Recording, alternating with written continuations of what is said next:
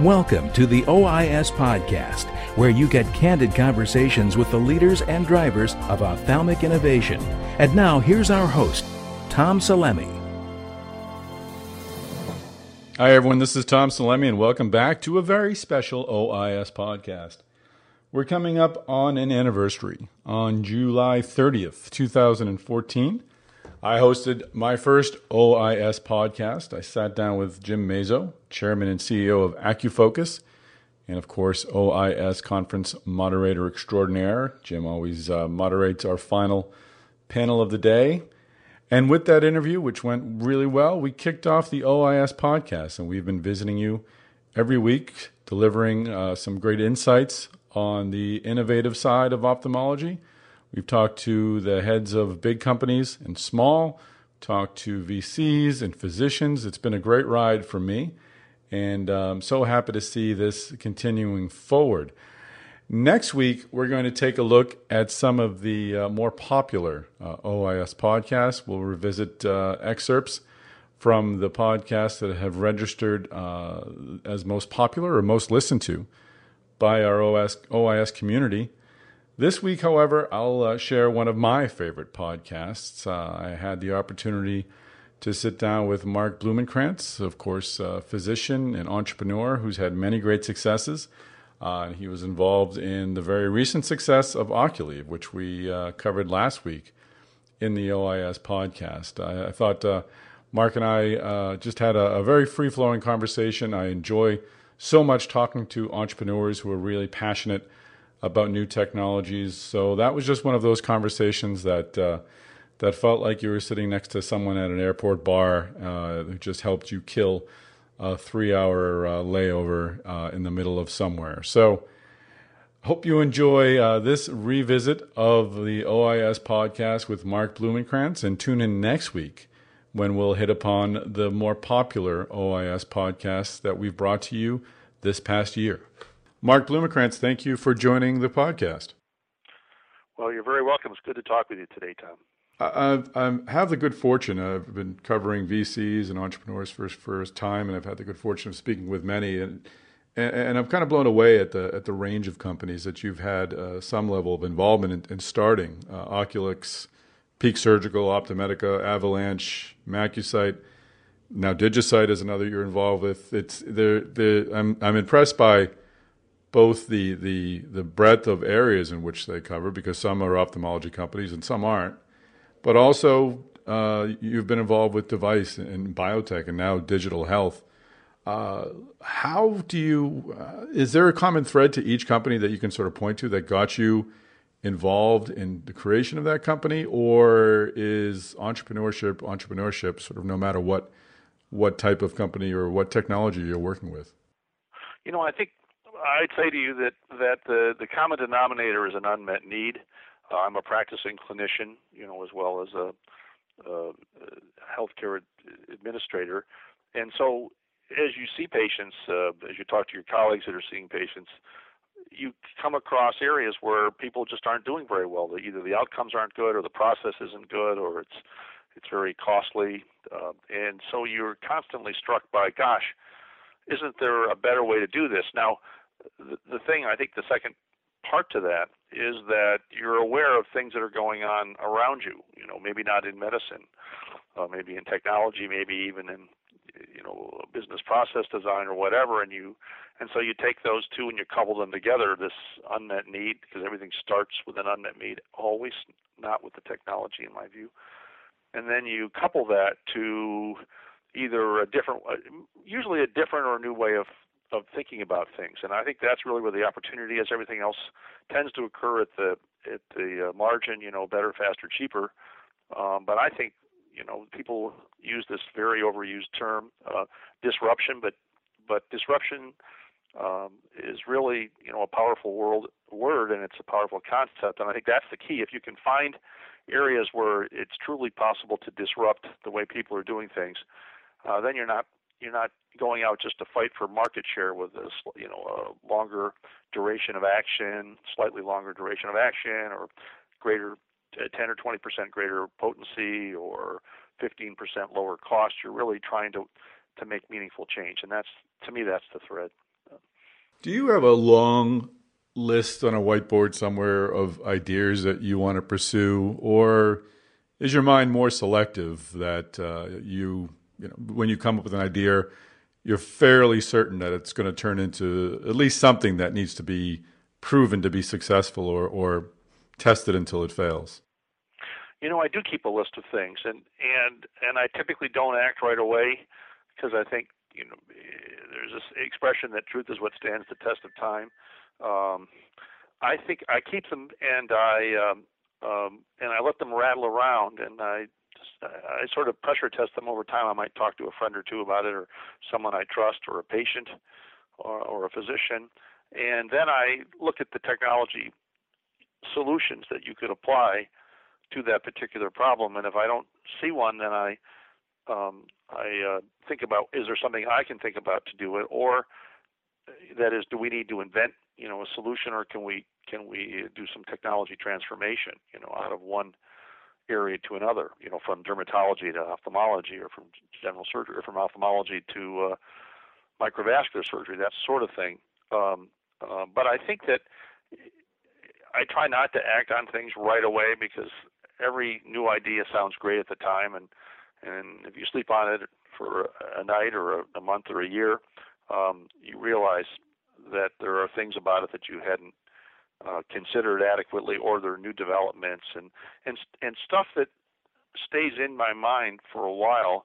Um, I start exploring more seriously, and and then I then obviously I look for people that I think can help me. And if I don't have the right people available uh, to execute on it, I'll, I'll hold back until uh, I do. And sometimes other people come up with solutions, or that that that problem gets solved, or it just seems less important. But but I think you have to have a list of things. Uh, that doesn't. That's not to say that that uh, you know that there isn't spontaneous ideation. You know that you, you have an aha moment, and I've had those. I think that I remember a couple of them. I remember the the moment when I um, started really seriously thinking about whether femtosecond lasers could be used for cataract surgery. It was a very specific um, uh, time, and and uh, but but more often than not, I think it's a slower. I think it's a slower evolutionary process. Looking at your, your list of successes, some of the companies I named earlier are uh, uh, were some of those ideas that sat on the whiteboard for a while unexplored and just let it, let them marinate in your head, or or were more of them sort of the the aha things that just took took a life of their own once they were conceived and once you got involved in them somehow. You know, I think some of them were aha moments, and I think some of them were um, were more evolutionary.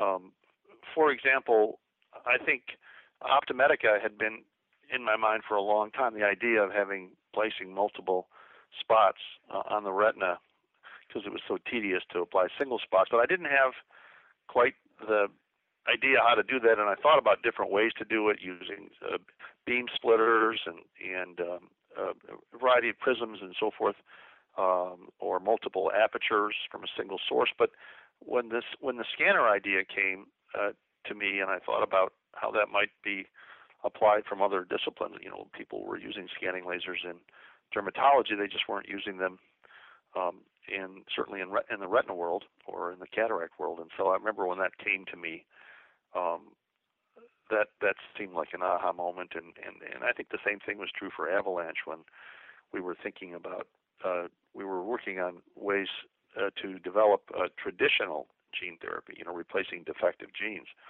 Um, and uh, and um, I realized that we might be able to use that same approach to um, uh, to not necessarily uh, produce to to, re- to replace defective genes, but to generate drugs in vivo, and that's you know that would be you know distinct from let's say you know, devices that were producing proteins, and so that was that was kind of an aha moment in this idea of the biofactory. I remember sitting down with Tom Chalberg together over lunch when we sort of uh, I guess together um, formulated that idea. That was that was more than uh, that was nearly nine years ago now, and and yet you know it, it incubated for a long time, way under the radar. I mean, to say the least, and and it's gotten a lot of um, um, I guess um, uh, press recently within the last year or so, but that was a period of very long, slow, you know, I would say arduous and frustrating uh, development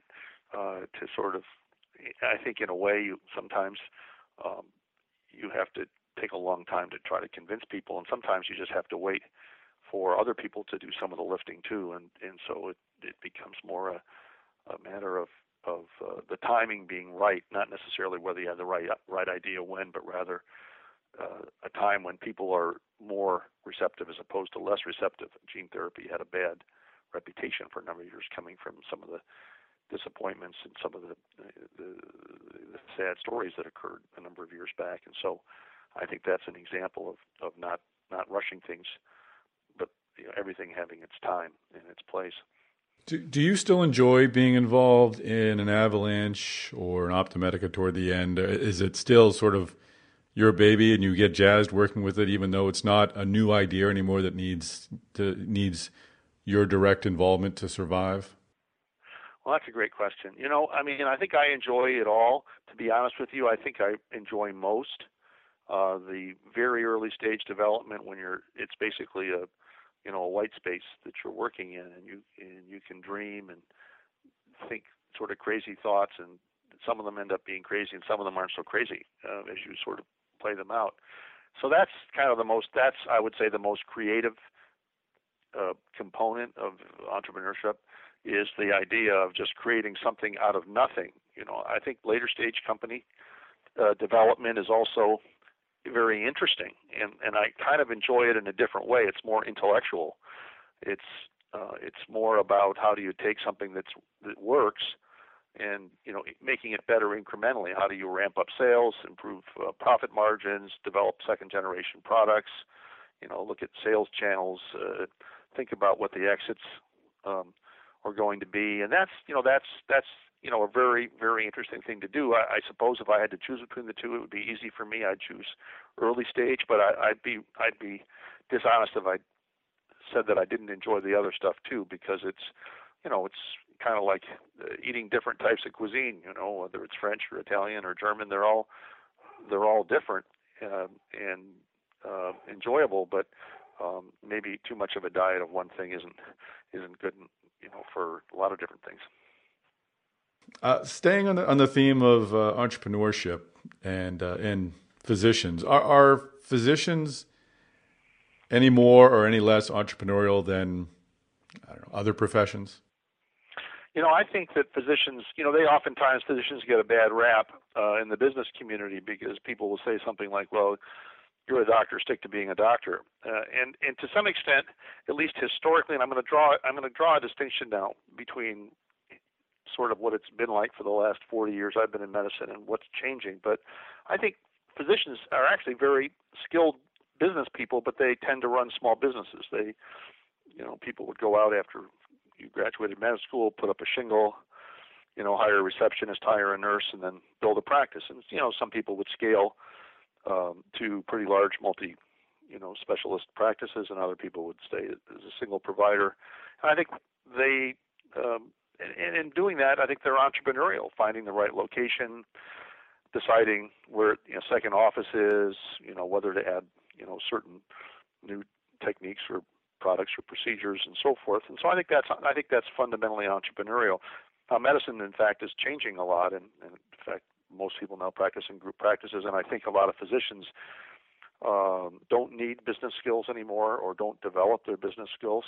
Um, but I would say that uh, physicians are potentially good entrepreneurs. They're not necessarily people that run very large, you know, large scale organizations, uh, and I think that's true. And I, I don't know that physicians as a group, uh, for the most part, I'm, now I'm speaking really generically here, um, obviously individuals are different, don't necessarily have all the financial engineering, you know, marketing, sales, and you know HR uh, skills that go into uh, building and running businesses. But but I think that they're as a as a group they're smart, uh, they're well educated, um, and they and they have been taught how to think.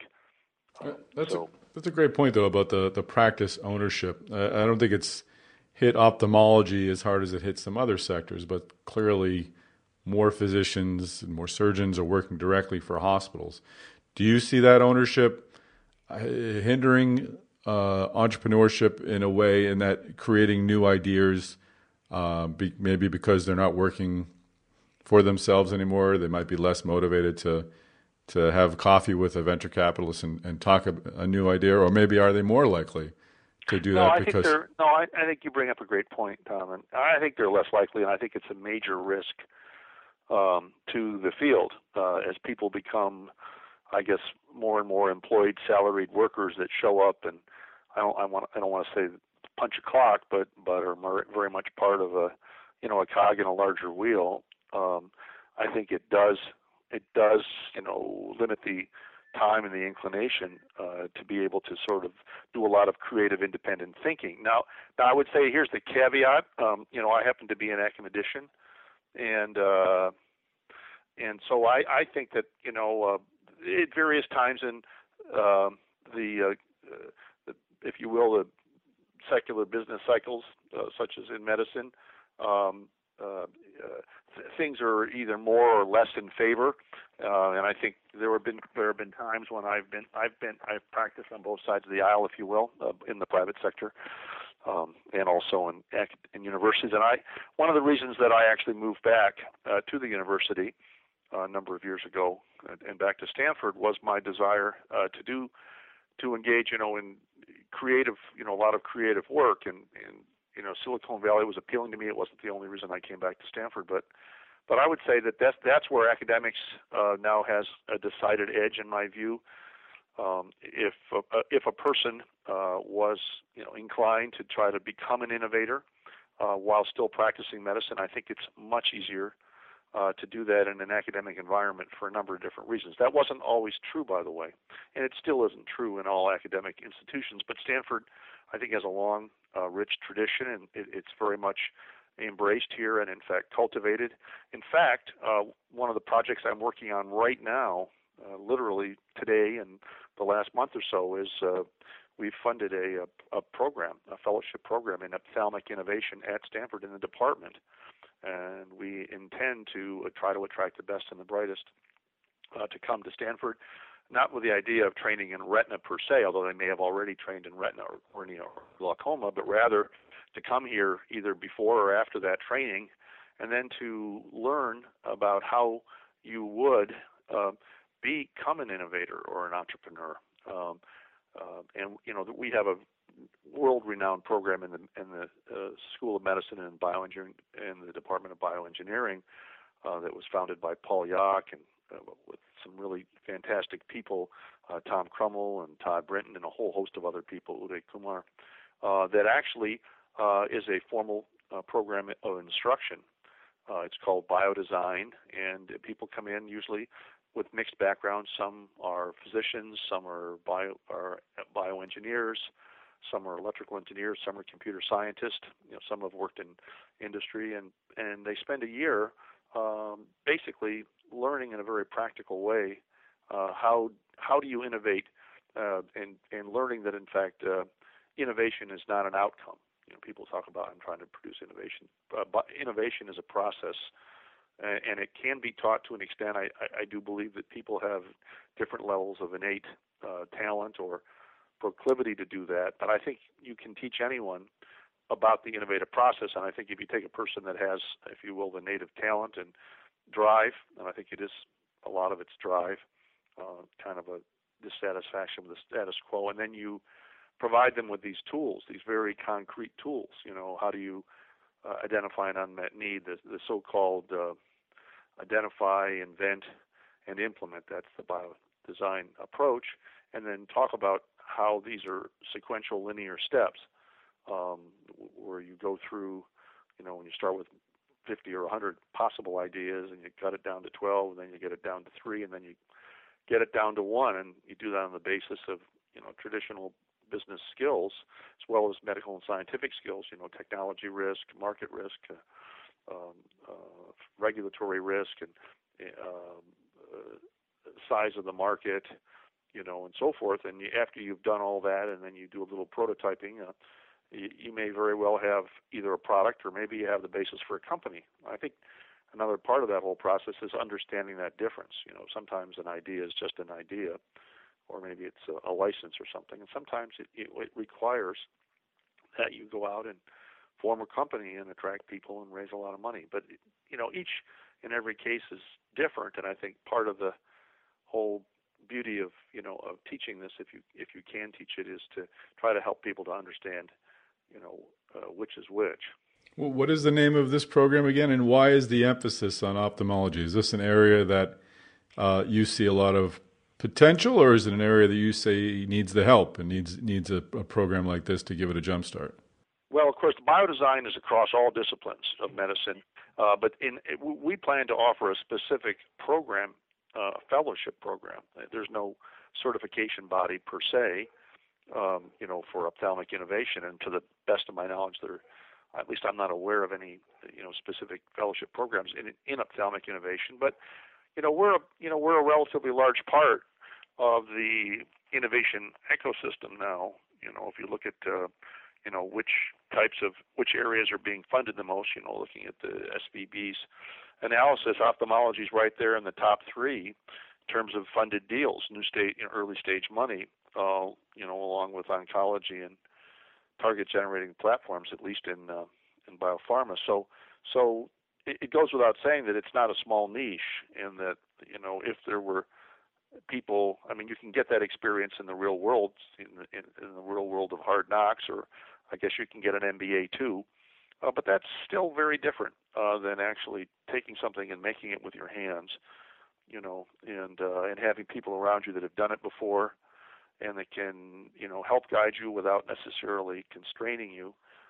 Um, and so I think it's you know I think that's I, I view it, if you will, as a, as an innovation, you know, in, in innovation, uh, and carrying on um, sort of in the tradition of that that was really started by biodesign here, and that influenced me greatly. Great. And, and last question. I opened this conversation mentioning all of your successes. You, I'm sure you didn't succeed every single time. What was the most uh, valuable failure you've had? You know, it's interesting. Uh, you know, people talk about the differences, you know, even culturally in the in the business climate between, let's say, the United States and Japan or something. And I think part of it is is that failure is not looked at as a, uh, a, a you know a scarlet letter on your back. I think people look at it as a kind of a learning experience. My first company failed. Um, I I started it when I was in my late 30s. I did it in in um, Michigan, in not a very good uh, ecosystem uh, for uh, at least medical innovation, and we we funded it. We produced, we brought a product to market, and but it, I think in many ways uh, I underestimated uh, the complexity involved of really building a company, making sure that uh, in, in that case the uh, when American it was a, it was a product for people with uh, disabilities, um, vision dis- disability, using speech input and speech output to help to, to help uh, improve their lives. And we had been counting on the American the uh, ADA, the American Disabilities Act, which was before Congress uh, at that time, and it was and it had created a funding avenue, or at least a, a likely funding avenue uh, for the, uh, for companies that were trying to build these things. Well, at the very last minute, there was an amendment or a rider. I don't remember all the details, but I remember how painful it was, and they decided to exclude sensory aids, but to include durable goods. So crutches and wheelchairs and ramps and so forth were approved, but uh, hearing aids and and uh, things that improved that uh, assisted people with sensory deficits were not included, and it and it completely blew up the whole economic basis for the company, and it became apparent to me I couldn't sustain it. and We had to close it. You know, to that point in time, that was um, the most painful experience I'd ever gone through professionally, for sure. Uh, disappointing my friends and people in the company, and and you know, essentially, if you will, failing. Not maybe not failing in the sense that we we did bring a, a product to market, but failing in the sense that we had a sustainable business. And so I learned a ton from that. Um, you know, I learned humility. Um, and I also learned that you can't count on everything um, coming the way you think it's going to come, you know, including acts of Congress. Uh, but I think in doing that, it it also taught me to to be able to sort of evaluate risk and to try to to take control of as many variables as I could, and not to rely upon things that you weren't sure uh, would come through. Let's say like a CPT code, you know, creating a new CPT code or assuming because doctors are hard to change in their ways, you know, the way they practice medicine, and so just assuming that you've got a better way to do things doesn't guarantee commercial success. You you have to be able to communicate that message, and I think I learned that and a lot of other things. So I, I would encourage everybody to fail. I think the mantra around Stanford is to fail fast, but not necessarily fail often. Um, eh, um, so I guess I would I I take that away, and I think anybody who says they haven't failed probably hasn't succeeded because uh, I think I think in a way you need to fail to be able to succeed. That's a great way to end. This has been a successful podcast. Thanks to you, Mark Blumenkranz. Thanks for taking the time today. Thank you. Enjoyed it very much, Tom.